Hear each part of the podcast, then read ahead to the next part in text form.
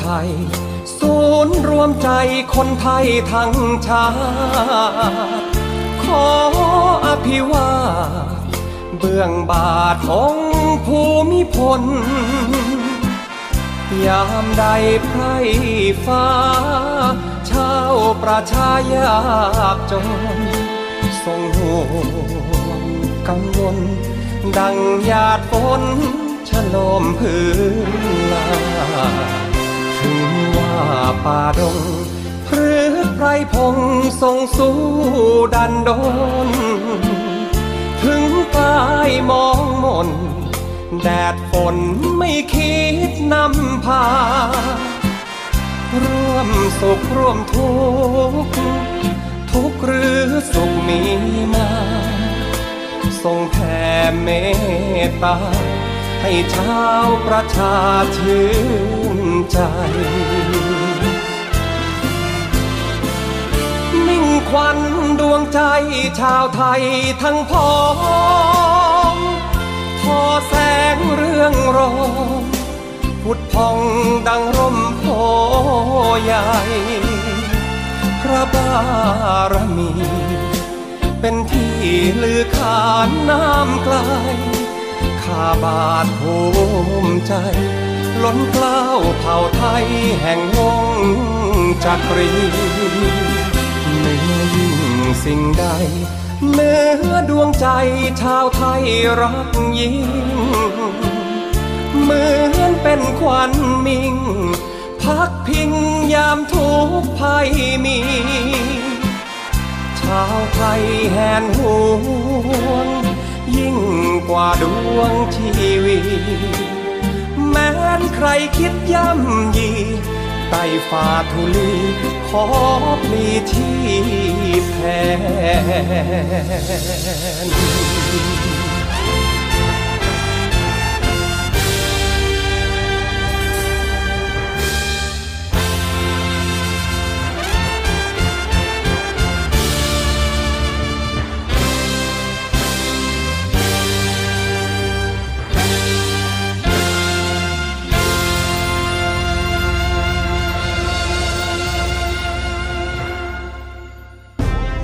รุปข่าวเด่นตลอดสัปดาห์ มาเล่าให้คุณฟัง กับรายการห้องข่าวเสาร์อาทิตย์ กับทีมข่าวกองทัพเรือ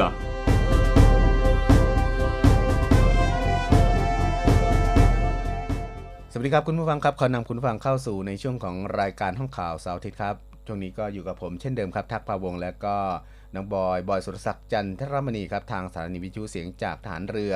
ออกอากาศทางสามสถานีพร้อมกันนะครับ ไม่ว่าจะเป็นที่ สรห้าสัตหีบ และก็สรหกสงขลารวมถึงสทรสามภูเก็ตครับ สวัสดีครับน้องบอยครับ สวัสดีครับพี่ทักษ์ครับแล้วก็สวัสดีคุณผู้ฟังด้วยนะครับ วันครันี้บก็ผมวันเสาร์ที่ 14 มกราคมครับผมนะวันสองพัเด็นกห้าร้อยหกสิบหกใช่วันเด็กแห่งชาตินะฮะนะฮะก็มีเรื่องราวที่นำมาฝากคุณผู้ฟังเช่นเคครัยบนะฮะก็เรื่องเรื่องแรกแล้วกันเป็นเรื่องของท่านนายกอ๋อให้โอวาทให้โอนะครับวาทกับเด็กๆครับ แต่ว่าก่อนจะเข้าสู่นายกให้โอวาทเนี่ย ถ้าพูดถึงวันเด็กเนี่ยเราก็มองบรรยากาศเก่าๆนะครับคุณผู้ฟังนะนึกถึงบรรยากาศสมัยเป็นเด็กครับ ส่วนใหญ่ก็ไม่ไม่ค่อยมีทางเลือกนะสมัยก่อนก็จะจัดที่โรงเรียนนะส่วนใหญ่อ่าใช่นะแต่แต่กับเด็กสมัยนี้ทางเลือกเขาเยอะเยอะก็เป็นหน้าที่ของพ่อแม่นะครับผู้ปกครองที่จะพาไปเที่ยวตลาดยอดฮิตนะเป็นอะไรนะใช่เป็นวันที่คึกคักนะคึกคักอาจจะมองภาพเหมือนปฏิวัติก็ได้อ่าสมัยก่อนไม่ใช่ ไม่ใช่อะอะไใช่ถ้ามี ถ้ามีทหารลากอาวุธออกมา เขาจะมองภาพเหมือนปฏิวัตินะมีรถถังออกมาใช่ไหมมีอะไรประมาณนี้เขามาจัดแสดงให้เด็กได้เข้าอืไปศึมกษามันไม่ใช่นะคุณผู้ฟังนะอย่าเข้าใจผิดนะครับเออถ้าออกเคลื่อนรถถังเคลื่อนออกมาวันวันเสาร์วันนี้ฮะอ่าเป็นการจัดงานวันเด็กนะครับอ่าอ่าจะน้มาองจัดๆแสดงให้น้องๆเด็ก ๆ ได้ใช่เข้าไปรับชมอ่าฮะน้องๆที่ชื่นชมสายบู๊สายบูอ่าสายบูยุทโธปกรณ์ต่างๆ ก็เป็นโอกาสดีสำหรับวันนี้นะครับที่จะได้อ่า ไปดูไปชมกัน ถ้าพูดถึงวันเด็กอะผู้ปกครองเขาก็ได้มีโอกาสไปเที่ยวกับลูกด้วยไงอ่าใช่อืมเป็นใช่วันครอบครัวอีกวันหนึ่งนะสมัยเด็กพี่ไปเที่ยวที่ไหนฮะโอ้ยโรงเรียนโรงเรียน ไม่มีโอกาสได้ไปไหนนะครับโรงเรียนอย่างเดียว มันจัดงานวันเด็กแจกขนมฮะ ดินสออ่าสมุดดินสอโอ้ยสมัยอยากเด็กๆคุณผู้ฟังเคยไปเที่ยวที่ไหน ก็ส่งข้อความหรือว่าอ่าโทรเข้ามาเล่าสู่กันฟังได้นะหลังไม้นะฮะก็แต่แต่แต่ ถ้าเป็นรุ่นเก่าๆก็คงไม่เกินโรงเรียนอะอ่าโรงแต่เรีรุ่ยนนอย่างถ้าอ่ารุ่นกลางมาหน่อยก็เออเริ่มเริ่มมีทางเลือกแล้วไง อยู่ในพิพิธภัณฑ์เออไม่ใช่พิพิธภัณฑ์อืมคือถ้าอยู่ในกรุงเทพก็อาจจะไปท้องฟ้าจำลองใช่ะไรหลากหลายหน่อย ครับก็อยู่ในช่วงช่วงนั้นไอเราเป็นเด็กต่างจังหวัดไง เด็กภูทรก็ทำใจหน่อย ไม่มีทางเลือกครับเด็กภูทรสมัยก่อนนะอ่าไม่เหมือนทุกวันนี้ อะทุกวันนี้ก็อืมเทคโนโลยีมันมันมาเร็วอืมแล้วก็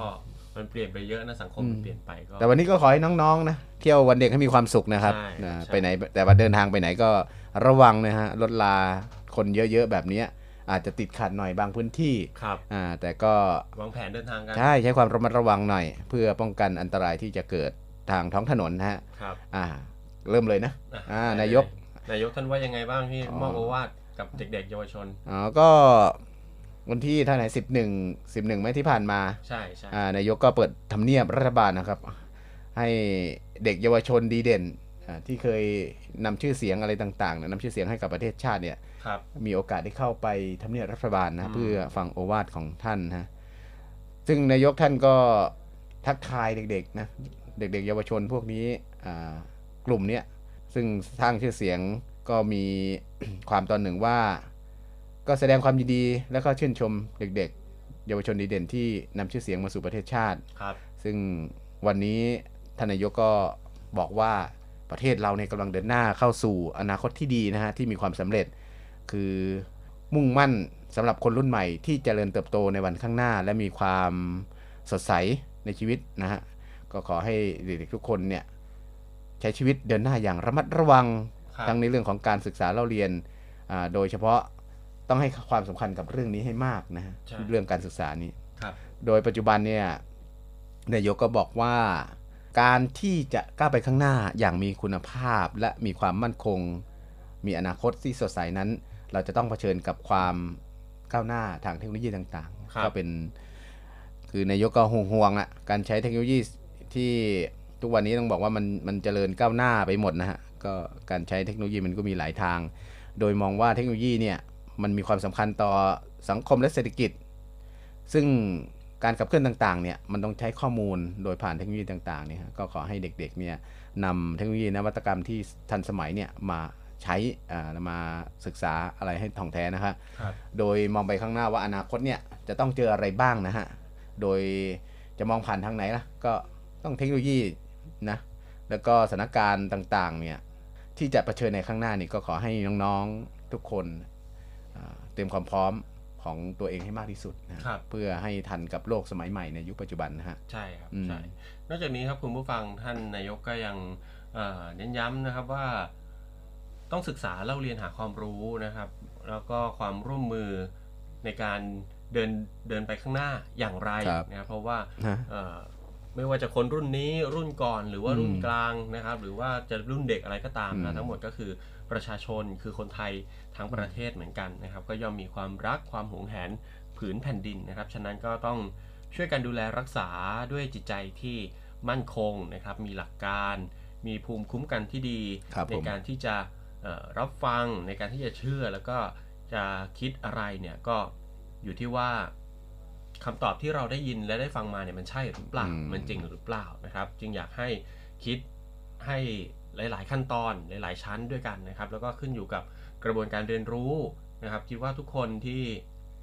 เอ่ออยู่ในห้องที่ไปเอ่อกลุ่มที่ไปที่ทำเนียบนะครับครับผมคิดได้ว่าเอ่อจะทำอย่างไรให้ประเทศชาติของเรามั่นคงนะครับ แล้วก็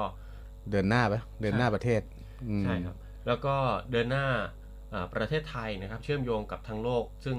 มันเป็นห่วงโซ่อยู่แล้วนะครับอ่าคุณผู้ฟังจึงต้องมีทั้งวิกฤตแล้วก็โอกาสนะครับใช่แต่ว่าจะทำอย่างไรเนี่ย ให้โอกาสไม่กลายเป็นวิกฤตอืมนะครับ ดังนั้นก็ต้องช่วยกันศึกษาหาความรู้ แล้วก็ย้ำว่าภูมิคุ้มกันที่ดีเนี่ย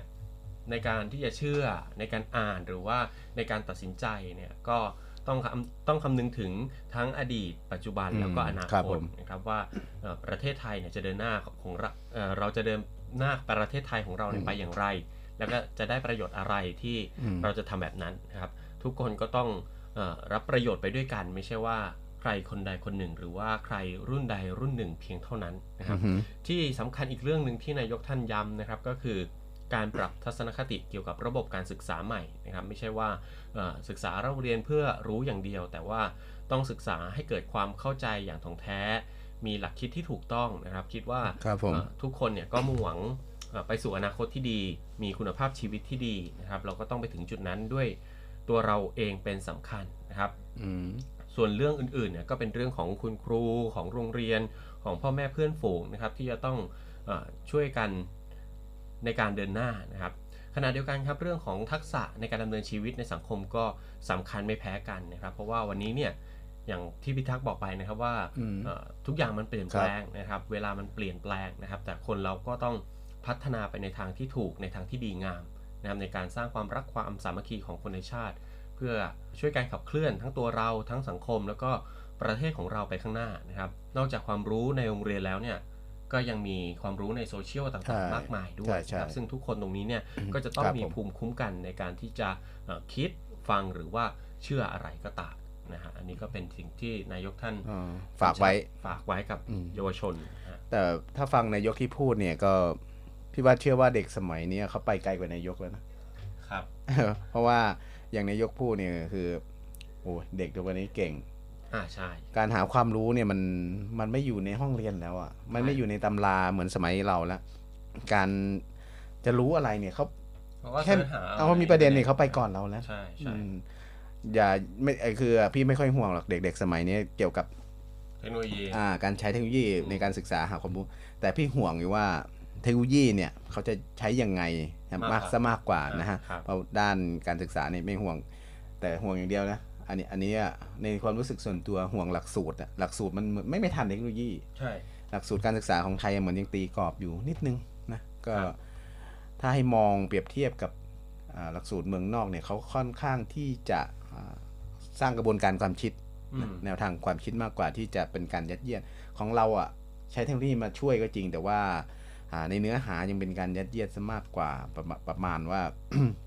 การมีส่วนร่วมของเด็กอะมันยังน้อยนะครัฮะบมีโซเชียลก็แค่ใช้เป็นอุปกรณ์ แต่ไม่ไม่ได้ไม่ได้ใช้ให้ให้เกิดกระบวนการทักษะที่มันพัฒนาขึ้น อันนี้ก็เป็นความห่วงใยส่วนตัวนะอืมครับผม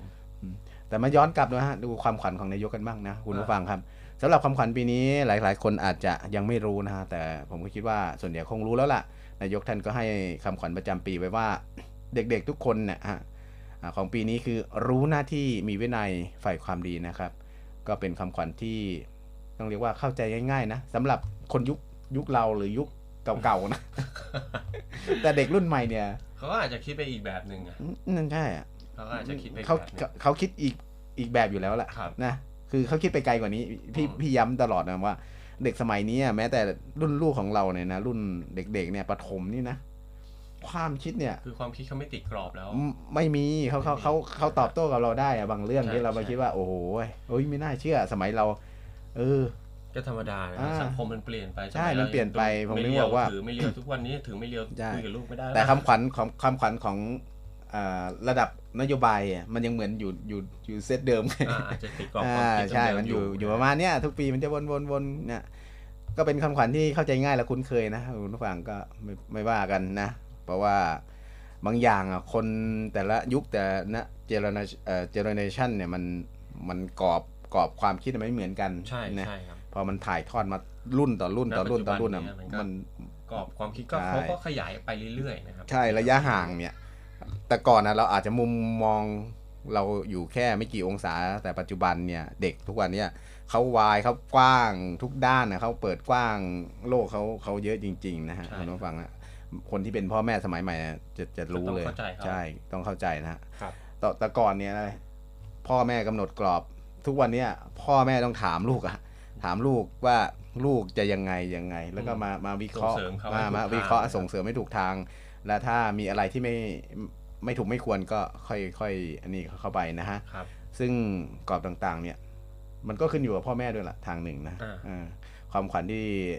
ตั้งมาอาจจะสวยหรู้ไม่สวยหรู้ยังไง มันไม่เกี่ยวแต่กรอบในยะของการเดินชีวิตของเด็กจริง ๆ แล้วเนี่ย สุดท้ายมันอยู่ที่เริ่มต้นที่ครอบครัวใช่จะหวังให้เป็น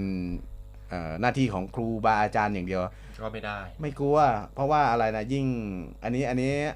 เอาตรงๆนะไอไอกรอบตรงไอกฎระเบียบยิ่งไม่มีไม้เรียวนะครับแล้วก็ อันนี้ไม่ได้ว่าเอ่อคุณผู้ฟังนะไม่ว่าพ่อแม่เออคือทุกคนนะคนเป็นพ่อเป็นแม่รักลูกอยู่แล้ว อ่า มีสิทธิ์รักลูก แต่ว่า บางครั้งก็เซนซิทีฟไปโดนนิดโดนหน่อยบางครั้ง ถ้าเป็นการระบทลงโทษธรรมดาเนี่ยอืมอ่าจนไปร้องเรียนส่วนผลกระทบกับครูบาอาจารย์อะไรเนี่ย จนทุกวันเนี้ยกลายเป็นเด็กไม่กลัวไม่กลัวในสิ่งนี้ แล้วก็ไม่ไม่เกรงใจอ่านอกจากไม่กลัวแล้วคำว่าไม่เกรงใจนี่หนักเลยนะคุณผู้ฟังคือ คนที่ให้ความรู้เนี่ย พอไม่เกรงใจเขาไม่ถ้าไม่ให้เกียรติไม่อะไรเนี่ย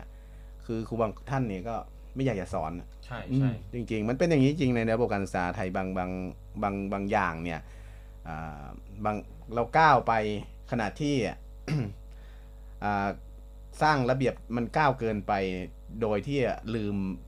ลืมพฤตินัยหรือพฤติกรรมของสังคมอะที่บางครั้งมันปลูกฝังมันดี เราลงโทษกันไม่ได้ลงโทษรุนแรงไม่ได้เอาเป็นเอาตายนะครับแต่ทุกวันเนี้ยที่มันรุนแรงเพราะว่ามันมีกรณีที่ว่าครูอั้นไม่อยู่อะอืม ยั้งใจไม่ได้ใช่ไหมโมโหสุดขีดอะประมาณนี้มันมีไงเพราะว่าลงโทษไม่ได้ไงครับอัดอั้นระเบิดมาก็เออเจอก็หมัดเป็นน็กอกรณีกันใช่ นั้นสังคมไทยน่ะมันมันจึงบอกว่ามันจะเดินหน้าเปราะบางยังไงกรอบพ่อแม่ของสังคม จึงเป็นจุดเริ่มต้นฮะก็ฝากคุณผู้ฟังด้วยนะฮะว่าวันเด็กปีนี้ยังไงก็ลูกหลานของเราเนี่ยมันจะไปทางไหนเนี่ยก็เริ่มจากพ่อแม่นะฮะเป็นที่ครับตั้งครับผมใช่ครับ นอกจากนี้ครับคุณผู้ฟังอืมท่านนายกยังฝากถึงพวกเอ่อเด็กเทศผ้าบาขาวลท้องถิ่นด้วยนะครับว่า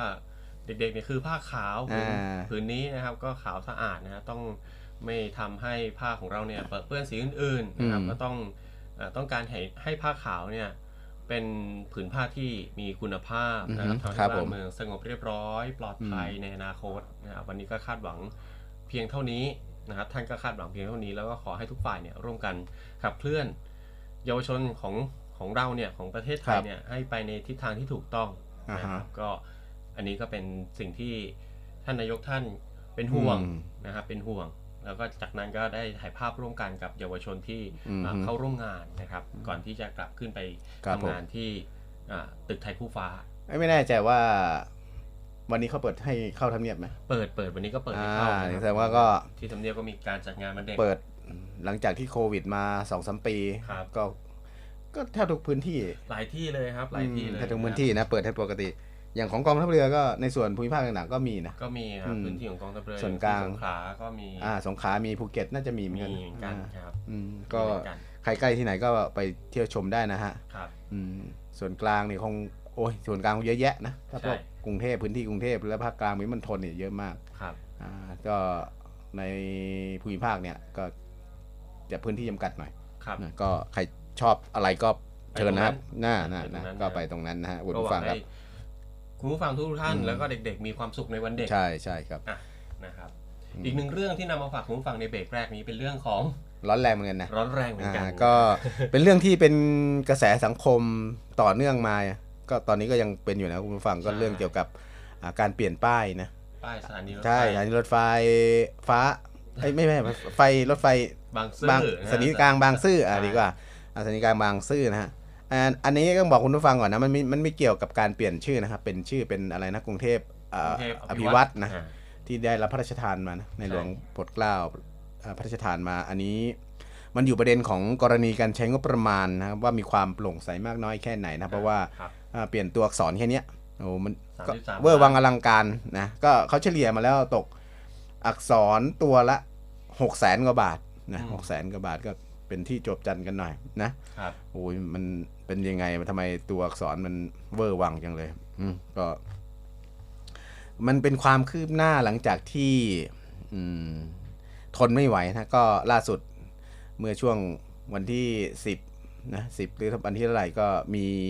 หนังสือจากรฟมเอ้ยรฟทนะฮะผู้ว่าการก็ ออกหนังสือด่วนเลยนะคุณผู้ฟังออกหนังสือด่วนระงับโครงการนี้ไว้ก่อน ก็แจ้งว่าแจ้งไปยังบริษัท Unique Engineering and Construction จำกัดมหาชนนะครับ เพื่อขอระงับโครงการยื้อเอ่อรื้อย้ายและก็จัดหาติดตั้งงานก่อสร้างปรับปรุงป้ายชื่อสถานีกลางบางซื่ออในชื่อของกรุงเทพอภิวัตรและตราสัญลักษณ์ของการรถไฟ โดยในหนังสือระบุข้อความว่าตามที่การรถไฟนะครับได้มีการลงนามสัญญาจ้าง ผู้รับจ้างก็คือบริษัท Unique Engineering and Construction จำกัดนะครับ โดยโครงการปรับปรุงป้ายชื่อสถานีกลางบางซื่อ เป็นสถานีกลางกรุงเทพอภิวัตรและก็ตราสัญลักษณ์การรถไฟแห่งประเทศไทยนะน้องบอยนะใช่ต่อต่อมาการไฟฟ้าเอ้ยไม่ใช่ขออภัยข้อมูลว่าการรถไฟก็ได้มีหนังสือ แจ้งวันส่งมอบต่างๆนะว่าเขาจะส่งมอบวัน วันที่3นะส่งมอบอ่าพื้นที่เพื่อให้มีการปรับปรุงนะฮะครับซึ่ง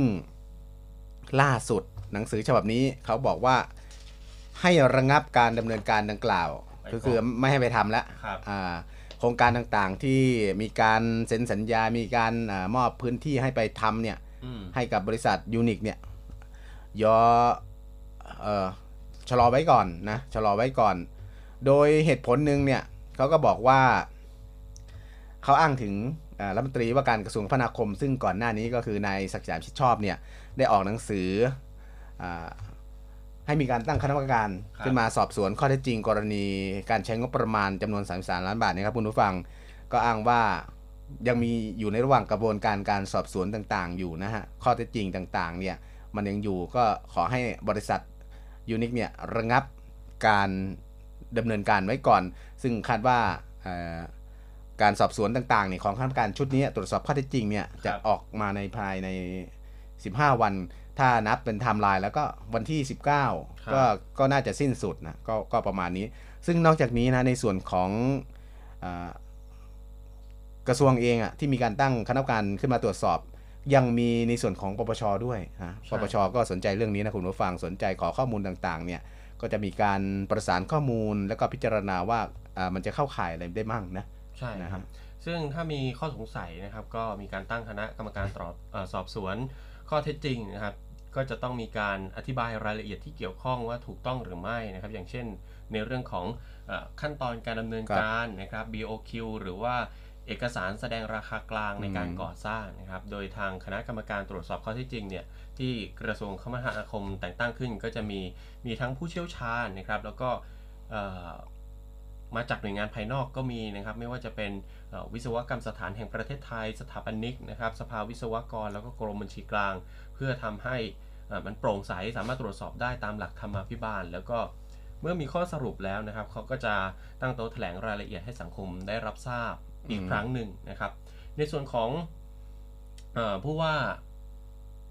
รฟรฟททนะครับอืมรฟทผู้ว่ารฟทนะครับนายนิรุตมณีพันธ์นะครับ ก็เ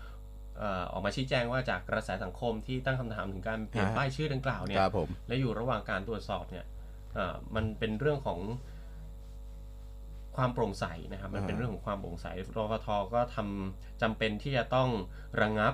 การดำเนินอืมโครงการเอาไว้ก่อนนะครับ ซึ่งเป็นเรื่องปกติของการอืมตรวจสอบเนาะทั้งนี้คือนะไม่คได้รับยกเลิกใช่ไหมไม่ได้ยกเลิกยังไม่ได้ยกอ่าเลิกก็ยืนยันไม่ยกเลิกคือระงับเอาไว้ก่อนอ่านะครับรอการตรวจสอบเสร็จเรียบร้คอรัยบแล้วก็ ก็คงจะมาชี้แจงข้อเท็จจริงให้ทราบอีกต่อไปนะฮะก็เป็นอะไรที่ต้องรอดูว่าความคืบหน้ามันจะเป็นยังไงกันบ้างนะฮะคุณฟังครับเอ่อนอกจากนี้นะในส่วนของรองปลัดกระทรวงคมนาคมเนี่ยเขาก็ชี้แจงเช่นกันว่า ในส่วนของคณะกรรมการตรวจสอบข้อเท็จจริงเนี่ยโครงการดังกล่าวเนี่ยก็จะมีการประชุมนัดแรกครับอ่าก็ผ่านมาแล้วนัดแรกนะฮะอ่าก็จะมีไม่ว่าจะเป็นในส่วนของผู้ที่ เข้าร่วมเป็นหนึ่งคณะกรรมการนะฮะก็จะมีวิศวกรรมสถานแห่งประเทศไทยนะสาอ่าสภาสถาปนิก แล้วก็สภาวิศวกรรม รวมทั้งผู้เชี่ยวชาญเฉพาะด้านมาตรฐานระบบวัสดุกรมบัญชีกลางซึ่งส่วนนี้ก็จะเป็นในกลุ่มของคณะกรรมการตรวจสอบนะฮะส่วนของผู้ว่าเนี่ยไม่ได้เข้ามานะฮะไม่ได้เข้ามานะอาจจะด้วยมีส่วนได้เสียเนาะ พูดถึงเพราะว่าเป็นผู้อนุมัติโครงการต่างๆเนี่ยครับก็จะมอบหมายให้กับตัวแทนมาแทนนะฮะขณะเดียวกันก็จะมีเจ้าหน้าที่จากหลาย ๆ ส่วนฮะจากวิศวกรลงเอ่อโครงการพิเศษต่างๆ ที่ปรึกษาต่างๆ เอาพูดง่ายๆก็คือผู้เชี่ยวชาญนะคุณผู้ฟังครับผู้เชี่ยวชาญด้านต่างๆเนี่ยก็มารวมเป็นจะเป็นกลุ่มก้อนคณะกรรมการตรวจสอบ แล้วก็ร่วมประชุมก็กำหนดเดทไลน์ภายใน 15 วันนะฮะสำหรับอ่าประเด็นที่ จะมีการพิจารณากันประเด็นหลักๆ ก็จะมี 1 ก็ความเป็นมาของโครงการดังกล่าวนะฮะ แล้วก็ 2 ก็ขอบเขตงานหรือ TOR 3 ก็เป็นส่วนของรายละเอียดของราคากลางครับคุณผู้ฟัง รวมถึงประเด็นทีสี่4 ก็จะเป็นอ่ารายงานการประชุมของคณะกรรมการกำหนดราคากลางทุกครั้งนะฮะ ต้องบอกว่าอ่าราคากลางนะฮะอ่าไม่ใช่ราคาประมูล 33 ล้านนะคุณผู้ฟังครับนอกจากนี้ก็จะเป็นในส่วนของกรณีการอนุมัติจัดซื้อจัดจ้างอ่าบันทึกการสั่งจ้างและรายละเอียดการสั่งจ้างต่างๆ รวมถึงสำเนาข้อเสนอราคาของผู้บริษัทอาของผู้บริษัทรับจ้าง แล้วก็สำเนารายงานการประชุมของคณะกรรมการจัดจ้างทุกครั้งด้วยนะฮะ แล้วก็ข้อ8นะก็จะเป็นในส่วนของสัญญาจ้างรายละเอียดต่างๆ แล้วก็สุดท้ายก็เป็นในส่วนของการเปรียบเทียบราคาการติดตั้งป้าย กับราคาตลาดโดยทั่วไปนะฮะ ก็เป็นส่วนที่อ่า คณะกรรมการชุดนี้ที่มีการประชุมนัดแรกก็ที่ผ่านมาก็วันที่ 11 หรือ 12จำไม่แน่ใจนะฮะก็ครับผ่านมาแต่รายละเอียดต่างๆ เขายังไม่ได้ออกมานะคุณผู้ฟังอ่ามันเป็นอย่างนี้คุณผู้ฟังประเด็นที่เป็นกังขาหลักๆเนี่ยมันเป็น 3 ส่วนนะฮะคุณผู้ฟังอ่าก็ยังอย่างเช่นนะฮะน้องบอยก็จะเป็นเรื่องงบประมาณมันเบอร์ไปไหมงบประมาณใช่อะข้อนี้ต้องตอบสังคมไม่ได้ว่าคือสังคมเขาสงสัยไงใช่ว่างบประมาณในการเปลี่ยนอ่าป้ายชื่อเนี่ยสามสิบสามล้านเนี่ยมันแพงไปไหมแพงไปไหมอืม แล้วทำไมก่อนหน้านี้ถึงใช่ไม่ทำอ่าใช่ เพราะว่าก็ใช้อืมสถานีกลางบางซื่อมาเพิ่งจะเพิ่งจะใช้มาสามปีเองอ่าเพิ่งนะจะใช้มาสามปีเออืงมและเอ่อส่วนที่สองเนี่ยก็คือว่าทำไมต้องใช้ระบบ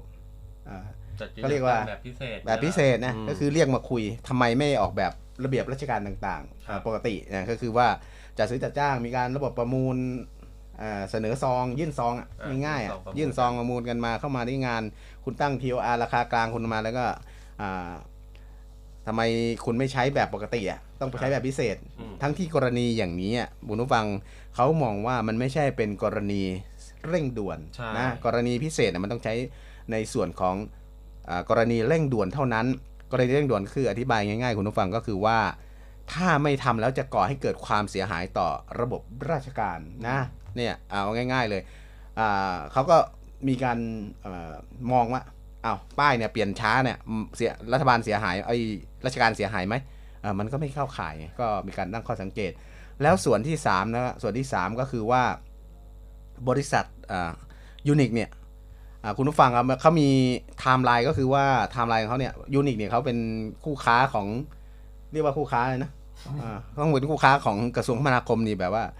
อ่า หลายโครงการน่ะเป็นหมื่นหมื่นๆล้านเป็นอะไรแสนแสนๆล้านอะไรก็หลายโครงการนะครับคุณผู้ฟังเพราะว่ายูนิคเนี่ยมันเป็นบริษัทร่วมทุนระหว่างชิโนไทยนะฮะชิโนไทยแล้วก็อ่าบริษัทของต่างประเทศอีกส่วนหนึ่งอ่ามาเป็นบริษัทยูนิคซึ่งบริษัทเนี้ยมันอยู่ระหว่างเป็นข้อพิพาทกันกับการรถไฟแห่งประเทศไทยนะฮะเรียกร้องส่วนเกินคำว่าส่วนเกินก็คือว่าเหมือนกับว่าอ่า การรถไฟนี่ไปจ้างงานโครงการมาต่างๆเนี่ยของเนี่ยของสถานีบริการบางซื่อเนี่ยฮะแล้วมันโอเวอร์สั่งเกินโอเวอร์สั่งเขาทำเพิ่มเติมโอเวอร์เนี่ยครับตอนเนี้ยถ้าตัวเลขคร่าวๆที่อยู่ฟ้องในอนุญาโตตุลาการก็ข้อพิพาทที่เขาเรียกค่าชดเชยอ่าจากการรถไฟเนี่ยอยู่ที่ประมาณ 7-8พันล้านนะคุณผู้ฟังฮะเขาก็เลยส่งตั้งข้อสังเกตว่า เออทำไมคุณ เมื่อคุณมีข้อพิพาทกันอยู่แล้วเนี่ยปกติโดยโดยวิสัยของระบบราชการเนี่ยเขาจะไม่มีการทำสัญญากับบริษัทเก่าบริษัทเดิมนะฮะการจ้างงานอะไรต่างๆเนี่ยเขาจะไม่มีเขาจะไม่มีเลย แต่คุณยังใช้อ่าบริการของบริษัทเดิมนี้อีกเนี่ยก็ก็ก็ต้องชี้แจงการรถไฟก็ต้องชี้แจงว่าเออทำไมอะ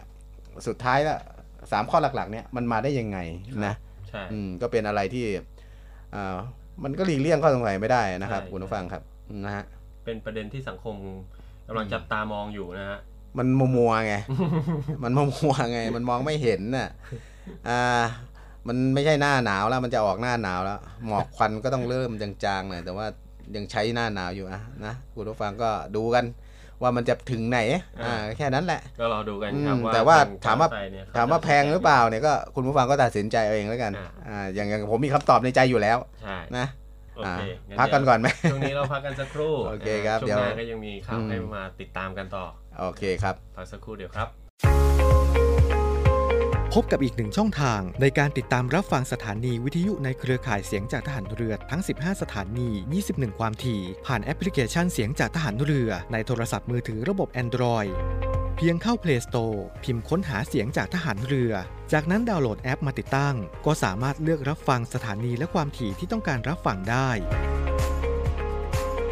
แล้วมารับฟังไปพร้อมกันนะครับ สรุปข่าวเด่นตลอดสัปดาห์ มาเล่าให้คุณฟัง กับรายการห้องข่าวเสาร์อาทิตย์ กับทีมข่าวกองทัพเรือ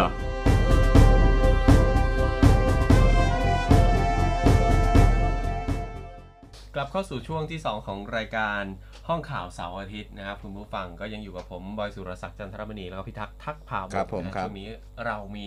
ข่าวดีอืมต้องดีบอกว่าเป็นข่าวดีหรือเปล่า ถ้าถ้ามองผิวเผินก็เป็นข่าวดีนะ แต่ อ่า แต่ถ้าความรู้สึกจริง ๆ ก็ไม่แตกต่าง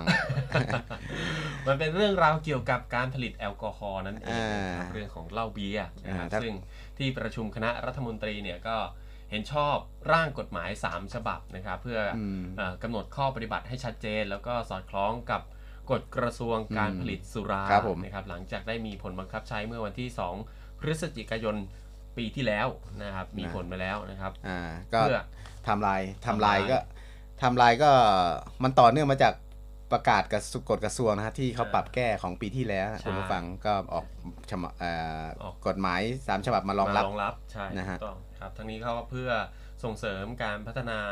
ของผู้ผลิตสุราขนาดเล็ก แล้วก็สุราพื้นบ้านเขาว่าอย่างนั้นเหรอนะก็นี่ไงตามตัวหนังสือเขาบอกอย่างนี้ อ๋อ ในรายละเอียดเดี๋ยวจะค่อยว่ากัน จะมาเล่าให้ฟังเออจะนะฮะจะจะถูกใจคุณผู้ฟังหรือเปล่าไม่รู้นะเรื่องหนึ่งนะคอ่ารับนะฮะมันเพื่อเขาบอกว่าเพื่อเป็นการสนับสนุนแล้วก็อืมพัฒนาผู้ประกอบการในการรักษาครับภูมิปัญญาชาวบ้านนะครับพร้อมกับอืมควบคุมการผลิตเนี่ยไม่ให้ส่งผลกระทบต่อสุขภาพของประชาชนต่ออมสิ่งแวดล้อมโดยใช่ไม่จำเป็น นะครับก็ฟังต้องดูฟังดูก็มีเหตุผลอ่ามีเหตุผลก็ต้องออกพรบฉบับใหม่ครับเพิ่มเติมนะครับสำหรับร่างกฎหมายฉบับแรกก็คือ ร่างกฎกระทรวงกำหนดค่าธรรมเนียม และครับยกเว้นค่าธรรมเนียมการอนุญาตนะครับ ก็จะมีเรื่องของใบอนุญาตผลิตสุราที่ไม่ใช่เพื่อการค้านะครับอือฮึใช้ดื่มในครัวเรือนนะครับใบอนุญาตชนิดนี้นะครับก็สุราแช่ฉบับละ 360 บาทครับผมส่วนใบอนุญาตผลิตสุรากลั่นนะครับก็ฉบับละ 1,500 บาท อ่าฮะนะครับ1,500บาท อันนี้คือทำกินเองในครัวเรือนห้ามจำหน่ายนะครับนะห้ามจำหน่าย ห้ามจำหน่ายอันอ่านี้แต่ถ้าเราทำเราจะไปขอไหมก็ไม่รู้ไงแต่นั่นอีกเรื่องหนึ่งอ่าแต่ส่วนใหญ่ก็ไม่ขอส่วนใหญ่จะไปขอไม่ขอแล้วแต่นะฮะอันนี้คือ อันนี้คือแบบแบบความคิดแบบชาวบ้านชาวบ้านนะเนี่ยใช่อุ้ยใช่ทำอยู่ท้องไร่ท้องนาทำอยู่เออสวนยางก็คงหรือไม่ไปสวนปาล์มเงี้ยอยู่บนเขาคงไม่ไปขอเชิงเขาเงี้ยเออครับเดินทางเข้าอำเภอไปขอใบอนุญาตเพื่อที่จะทำหมักแล้วเหล้ากี่บาทสักไหหนึ่งอ่านะฮะอันนี้ก็อ่าคือ คือเขาออกกฎหมายมารองรับใช่นะแต่แต่ก็คืออะเขาเปิดทางให้ทำถูกกฎหมายคุณผู้ฟังอ่าไม่ต้องโดนสัมปทานมิตรจับหรือตำรวจจับนะฮะอ่าใช่อันนี้ก็แต่เราก็แซวกันเล่นๆน่ะบางบางครั้งก็แซวแซวกันเอาเอาความจริงมาพูดนะฮะในส่วนใบที่โอสเคองครับครับใบอนุญาตที่สองก็คือใบอนุญาตผลิตสุราเพื่อการค้าอือหือนะครับ กรณีใบอ๋ออันนี้น่าสนใจผลิตอ่าสุราแช่นะครับอืมเขาแยกเป็นสองสองสองส่วนด้วยกันอ่านนะครับ สุราแช่ที่ไม่ใช่สุราแช่ชนิดเบียร์ ที่ผลิตจากโรงงานอุตสาหกรรม สาโทนี่ไหมใช่สุราแช่ไม่เบียร์ก็อ่าไม่เบียร์ก็สาโทสาโทดินะฮะก็เอ่อผลิตจากโรงงานอุตสาหกรรมขนาดเล็ก ใช้เครื่องจักรกำลังรวม หรือกำลังเทียบเท่าต่ำกว่า 5 แรงม้าครับนะผมหรือว่าใช้คนงานเนี่ยน้อยกว่า 7 คน กรณีใช้ทั้งเครื่องจักรและคนงาน โดยเครื่องจักรต่ำกว่า 5 แรงม้า และคนงานน้อยกว่า 7 คนเนี่ยอันนี้เนี่ยใบอนุญาตฉบับละ 1,800 บาทอือหือนะครับครับ1,800 บาท ส่วนที่ 2 ครับสุราแช่ที่ไม่ใช่สุราชนิดเบียร์นะครับที่ผลิตจากโรงงานอุตสาหกรรมขนาดกลางนะครับซึ่งใช้เครื่องจักรตั้งแต่ 5 แรงม้าขึ้นไป แต่น้อยกว่า 50 แรงม้า หรือว่าใช้คนงานตั้งแต่ 7 คนขึ้นไปนะครับแต่น้อยกว่า 50 คนนะครับกรณีที่ใช้เครื่องจักรแล้วก็คนงานเเครื่องจักรที่มีกำลังตั้งแต่ 5 แรงม้า แต่น้อยกว่า 50 แรงม้า และมีคนงานตั้งแต่ 7 คนขึ้นไปแต่ว่าน้อยกว่า 50 คนเนี่ย ใบอนุญาตจะอยู่ที่ฉบับละ 3,600 บาทนะครับส่วนอืมสุราแช่ชนิดเบียร์แล้วก็สุราแช่ชนิดอื่น นอกเหนือจากข้อ 1 ข้อ 2 เมื่อกี้นี้ครับก็คิดเป็นฉบับละ 60,000 บาทนะครับอืมอันนี้ในกรณีของการผลิตสุราเพื่อการค้าหกหมื่นบาทเนี่ยอยู่ได้กี่ปี ไม่บอกแต่เขายังไม่บอก60,000บาทนะฮะอาจจะปีเอ้ยละเดี๋ยวปกติปีละหรือเปล่า ถ้าเป็นต่อปีนี้ก็หนักอยู่นะเนี่ยหนักอยู่นะนะหกหมื่นบาท ถ้าใครอยากเพื่อการค้าอุยกำลังการผลิตก็ก็ไม่เยอะเท่าไหร่นะครับ อืมแต่อันนี้ค่าธรรมเนียมนะค่าอ่ธรรมเนียมใช่ค่าธรรมเนียมขอใบอนุญาตอ่าครับต่อครับคุณผู้ฟังครับส่วนในส่วนของใบอนุญาตผลิตสุราเพื่อการค้ากรณีสุรากลั่นเมื่อกี้เป็นสุราหมักสุราแช่ใช่ไหมใช่ สุราหมักสุราแช่ผ่านไปมาดูสุรากันกันบ้างฮะอ่า โดยในสุรากันชนิดสุราขาวเหล้าขาวบ้านเราเนี่ยที่ผลิตจากโรงงานอุตสาหกรรมสุราขนาดเล็กคำว่าโรงงานขนาดเล็กนี่ก็ไม่เกินห้าแรงม้าอ่าประมาณนั้นนะฮะใบอนุญาตฉบับละ 7,500 บาทคุณผู้ฟังครับส่วนสุรากันสุราขาวที่ผลิตจากโรงงานขนาดกลางขนาดกลางนี่ก็อยู่ประมาณกี่ห้ากี่แรงม้าก็ห้าแรงม้าขึ้นไปห้าแรงม้าเจ็ดแรงม้า ถึงกี่แรงม้าไม่รู้เนี่ยครับ รายละเอียดอะเดี๋ยวนะเดี๋ยวอะเดี๋ยวค่อยดูรายละเอียดอีกทีคุณผู้ฟังก็ใบละหมื่นห้าพันบาทนะฮะหมื่นห้าพันบาท แล้วก็สุดท้ายก็เป็นสุรากันชนิดนอกเหนือจากที่กล่าวมาในข้อ 1 ข้อ2ครับใบอนุญาตฉบับละ 60,000 บาท หากครับมีการเปลี่ยนแปลงสถานที่ตั้งโรงงานสุราที่ระบุไว้ในใบอนุญาตก็คิดค่าธรรมเนียมเพิ่มนะครับครั้งละ 1 ใน 4 ของค่าธรรมเนียมใบอนุญาตประเภทนั้นอืมๆอ่าหนึ่งใน 4 ของก็60,000ก็ตีไปอืม ก็ใครจะเปลี่ยนโรงงานบ่อยก็เสียบ่อยหน่อยนะอ่าอีกส่วนร่างฉบับหนึ่งอ่าอีกร่างที่สองก็คือในส่วนของร่างอ่ากระทรวงกำหนดพิกัดอัตราภาษีสรรพสามิตนะฮะ ซึ่งได้แก้ไขเพิ่มเติม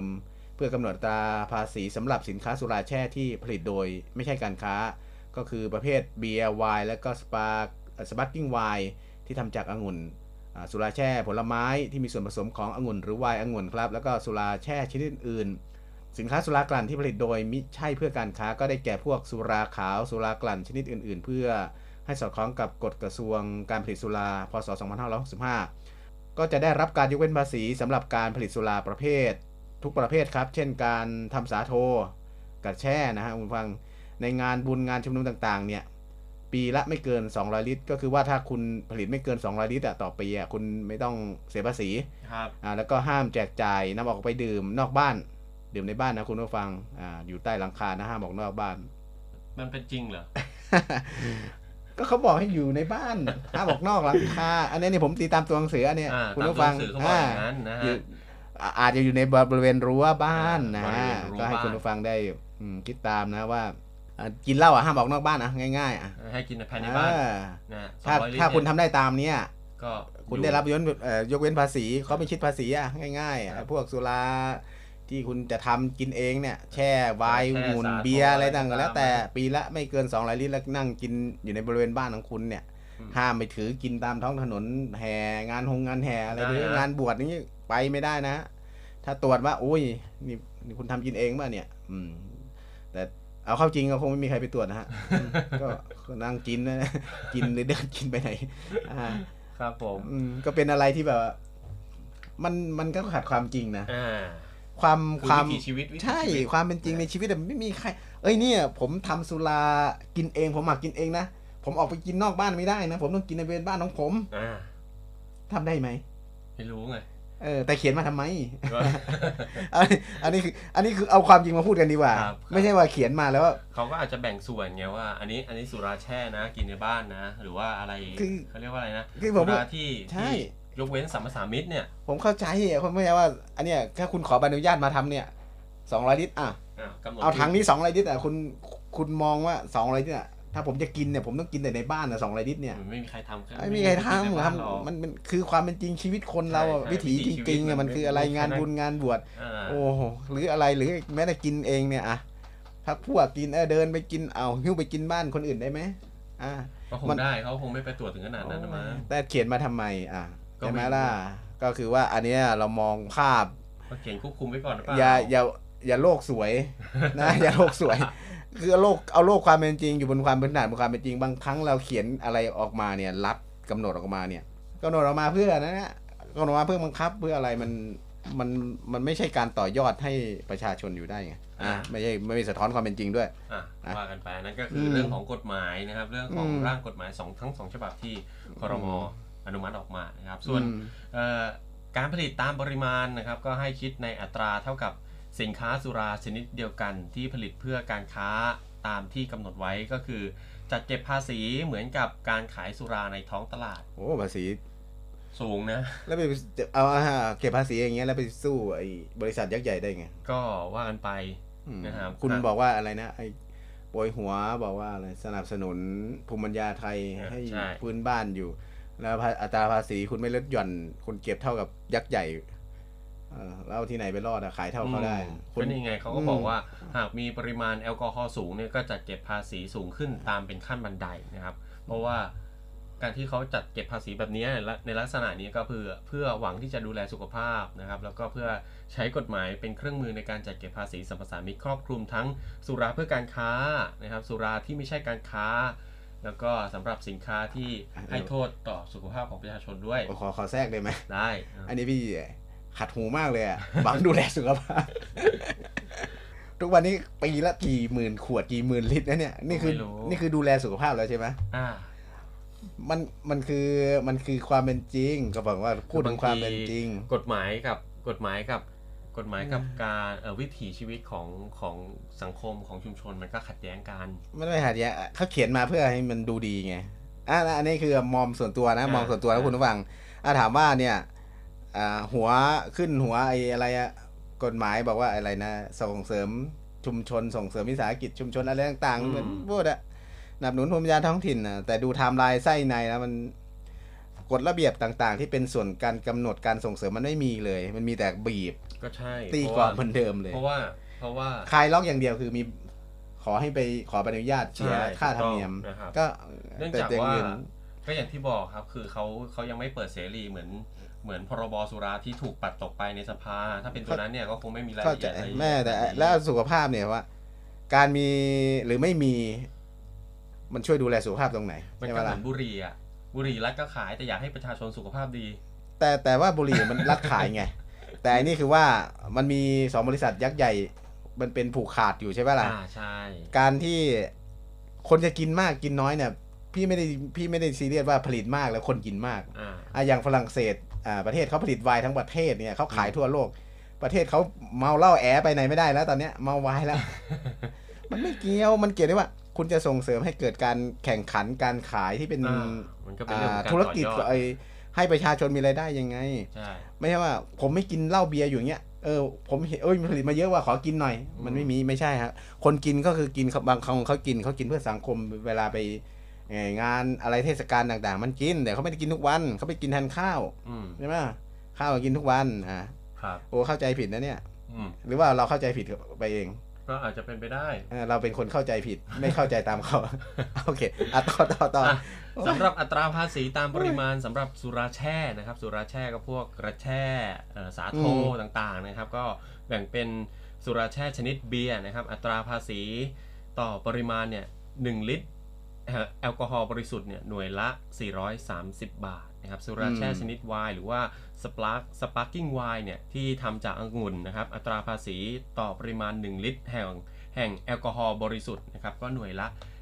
1,500 บาทนะครับอืมข้อ 3 ครับก็คือเรื่องของสุราแช่ชนิด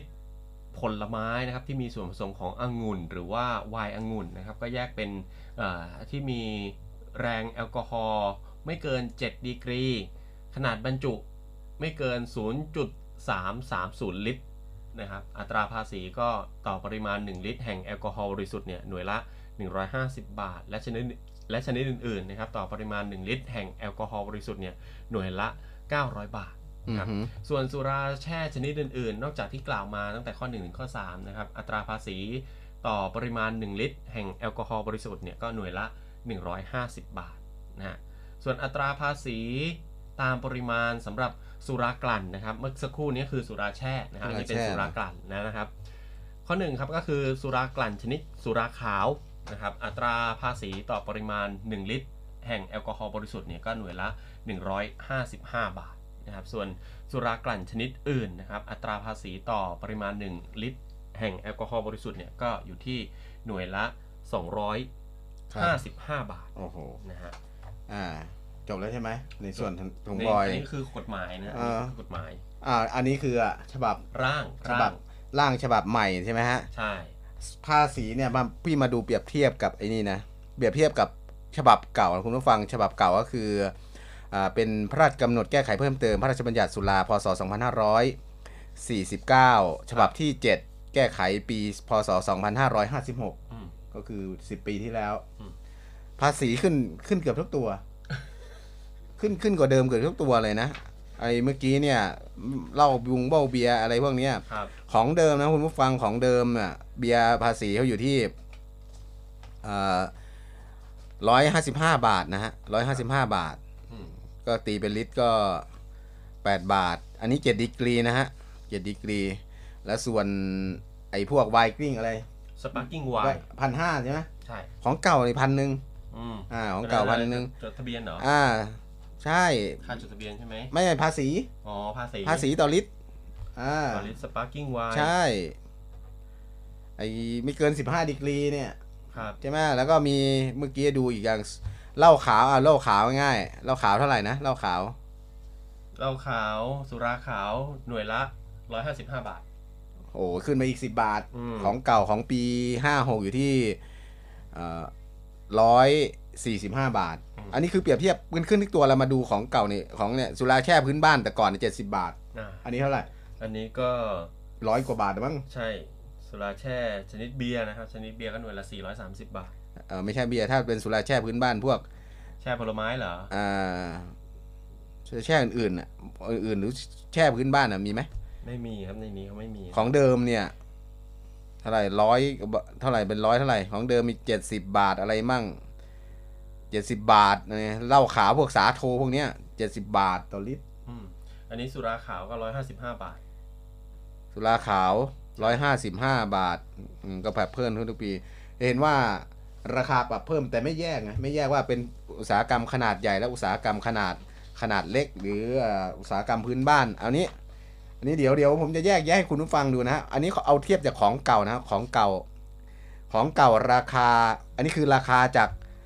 ประกาศกรมสรรพสามิตเลยนะราคาราคาตัวนี้ของเก่าของเก่าที่กำหนดไว้นะ เอาเหล้าเหล้าสุรากลั่นก็น่าจะเป็นเหล้าขาวเหล้าขาวเนี่ยนะคุณผู้ฟังเหล้าขาวเนี่ยก็คือว่าตารางภาษีเขาเนี่ยยี่แปดดีกรีเนี่ยราคาขายส่งช่วงสุดท้ายก็คือว่าไม้สุดท้ายออกจากโรงงานเนี่ยส่งเลยส่งเลยปุ๊บเลยเนี่ยเก้าสิบบาทต่อลิตรนะสามสิบดีกรีอยู่ที่ร้อยบาทต่อลิตรนะ สามสิบห้าดีกรีร้อยสิบบาทต่อลิตรสี่สิบดีกรีร้อยยี่สิบบาทครับ ต่อลิตร อันนี้คือขายส่งมแต่ของเราพุ่งไปแล้วเลยร้อยห้าสิบเท่าไหร่ร้อยห้าสิบอ่าเนี่ย อ่าอ่าก็ยินดีนะสำหรับคนที่กินเหล้าประประกาศฉบับนี้ออกมาก็ควักตังค์เพิ่มนะใครที่ชอบกินเหล้ายิ่งดีกรีแพงก็เสียภาษีก็ควักตังค์เพิ่มขึ้นผู้ฟังครับ แต่ถ้าถ้าจะให้ความคิดส่วนตัวนะน้องบอย พี่ว่า รัฐเนี่ยควรจะออกอัตราภาษีที่มันมันแยกอะอุตสาหกรรมขนาดใหญ่คุณมีแบนเนอร์ของคุณมันมันชัดเจนอยู่แล้ว แล้วคุณมีเงินทุนที่จะโฆษณาโฆษณาคุณมี support คุณมาสามารถทุ่มตลาดได้อะพูดง่ายๆทุกวันนี้มันมันเป็นการทุ่มตลาดอยู่แล้วครับนะแต่ก่อนอะเหล้าพ่วงเบียร์อะไรก็แล้วแต่เนี่ยอืมแต่คุณจะสนับสนุนให้คนชาวบ้านเนี่ย หันมาแปรรูปกระทรวงเกษตรสินค้าเกษตรไม่ว่าจะเป็นพวกข้าวพวกผลไม้ต่างๆอ่า เพื่อต่อยอดให้เป็นผลิตภัณฑ์ขายได้ราคามูลค่าสูงขึ้นเนี่ยครับโดยใช้เทคโนโลยีต่างๆที่โฆษณาสวยหรูนะ เทคโนโลยีต่างๆ เนี่ย มันได้ไหมเนี่ย มันไม่ได้ ผลิตออกมาราคาลิตรเสียเท่ากับยักษ์ใหญ่อืมเอาที่ไหนเราไปขายได้อาจจะซื้อใครอะแล้วไปขายที่ไหนช่องทางขาย ขายให้คนในชุมชนนะแล้วนี่ไงร้านธงฟ้าประชารัฐเขาหรือเปล่าทองฟ้าขายไม่ได้เหล้าอะเอออ๋อทองฟ้าใช่ขายไม่ได้เพราะว่าขายต้องซื้อด้วยขายได้แต่แฟบยาสีสายสีฟันสบู่อ่า ก็เดี๋ยวเขาก็คงมีช่องทางในการจัดจำหน่ายไงถ้าเขาสนับสนุนไม่ก็ตั้งข้อสังเกตให้ให้คุณผู้ฟังได้เห็นแล้วก็ให้ คือการแก้ไขปรับปรุงเนี่ยมันไม่ได้เป็นประโยชน์กับชาวบ้านไงอืไม่ได้เป็นประโยชน์กับชุมชน ไม่ได้เป็นประโยชน์อะไรเลย มันเป็นประโยชน์แค่ เป็นประโยชน์แค่คือปลดล็อกปลดล็อกเขาบอกว่าปลดล็อกเขาก็คือปลดล็อกปลดล็อกแค่นั้นแล้วเขาก็ปลดล็อกมันแล้วไปต่อไม่ได้ คืออย่างอย่างมันไปต่อไม่ได้ คุณจะไปขายเท่ากับยักษ์ใหญ่ใครไปซื้อออืมพี่สร้างแบรนด์ขึ้นมาเออเอาแบรนด์อะไรดี ไม่รู้สิอ่าเหล้าแบรนด์หนึ่งอ่าอ่าผมพอตั้งผลิตโรงงานเอาคุณผู้ฟังคุณผู้ฟังก็ได้ตั้งโรงผลิตเหล้าขึ้นมานะกลั่นออกมาอย่างดีเลย กลิ่นหอมไม่ฉุนเหมือนที่เขาขายด้วย อ่า เหมือนยี่ห้อที่เขาขายเลยกลิ่นหอมทุกวันวายเป็นไอ้เหล้าผลไม้กันหอมเหมือนของเกาหลีที่ขายดีๆ เนี่ยอ่าครับอ่าทำไมเราซื้อของเกาหลีได้ แล้วทำไมมันทำให้ของเราของทำของเราให้มันอร่อยหอมไม่ได้นะอืมแล้วก็สู้ไม่ได้พอเจอภาษีเข้าไป ปิดกั้น เอาเงินทุนที่ไหนไปจ่ายลิตรละนู่นนู่นนู่นแล้วไปตั้งราคาขายเท่าไหร่อืมน่ะเดี๋ยวค่า มันไม่ได้จบแค่นี้นะ ไม่ภาษีนี้เนี่ยมันยังมีภาษีปริมาณอีกนะคุณผู้ฟังคำว่าภาษีปริมาณเนี่ย มันจัดเก็บอีกเพิ่มอีกแบบหนึ่งนะคุณผู้ฟัง แล้วก็นอกนั้นก็จะเป็นอ่าอากรสแตมป์อีก ใช่ มีอากรสแตมป์ภาษีด้วยมันมันหลายกระทอกนะคุณผู้ฟัง ก็ศึกษาดีสามตัวที่พี่ศึกษาดีที่ใช่ที่ดูแล้วเนี่ย ภาษีเหล้าเบียร์เนี่ยมันสามตัวนะฮะสามครับตัว กินเป็นทอดๆ แล้วถามว่าตัวเล็กๆ น้อยๆ จะเกิดขึ้นได้ยังไง ไม่ได้หรอกครับๆอืมอ่าก็ว่ากันไปนะอะฮะอันนี้คือเห็นความเห็นส่วนตัวไม่เกี่ยวกับใคร ครับ ก็ไม่เป็นไรนะเราก็แค่ความอึดอัดบางอย่าง พอเจอคือพอพอไปล้วงเรื่องจริงๆมันก็ไม่ได้มันไม่มีอะไรที่มันแปลกใหม่ นอกจากคุณเปิด ให้ไปขอใบอนุญาตอะ ทำเหล้ากินใช่เองได้ ก็เขาให้ปลดล็อกก่อนในช่วงแรกอ่านนะฮะส่วนที่จะมีการแก้ไขต่อไปในอนาคตเขาจะต่อยอดยังไงก็ยังสนับสนุนเหล้าเสรีอยู่นะ ในส่วนตัวนะอ่าจริงๆถ้าถ้ามันออกมาเป็นพรบสุราเสรีได้เนี่ยมันก็จะยกเลิกการสะดวผูกขาดไงใช่ไม่อยากให้เกิดการผูกขาดคุณผู้ฟังถ้ามีการผูกขาดเมื่อไหร่เนี่ย สังคมเราจะอยู่ยังไงอะตัวกำหนดกลไกตลาดไม่ไม่ไม่ไม่ไม่ไม่ไม่เป็นตามธรรมชาติอะครับนะ อะก็ประมาณนี้ครับคุณผู้ฟังพอหอมปากหอมคอเกี่ยวกับเรื่องของอ่าสุราครับนะครับผมถ้าอยากจะลองผลิตหรือว่าจะเปิดโรงงานลองดู ก็ศึกษารายละเอียดดีๆนะครับ ไม่ว่าจะเป็นเรื่องของปริมาณเรื่องครับของอัตราภาษี หรือว่าเรื่องของอากรสแตมป์ต่างๆนะครับ เริ่มต้นจากทำกินเองก่อนไหมใช่ใช่ลองก่อนขออนุญาตด้วยป่ะ ต้องขอด้วยนะฮะถ้าใครบ้างนะ ถ้าใครว่างไปขอก็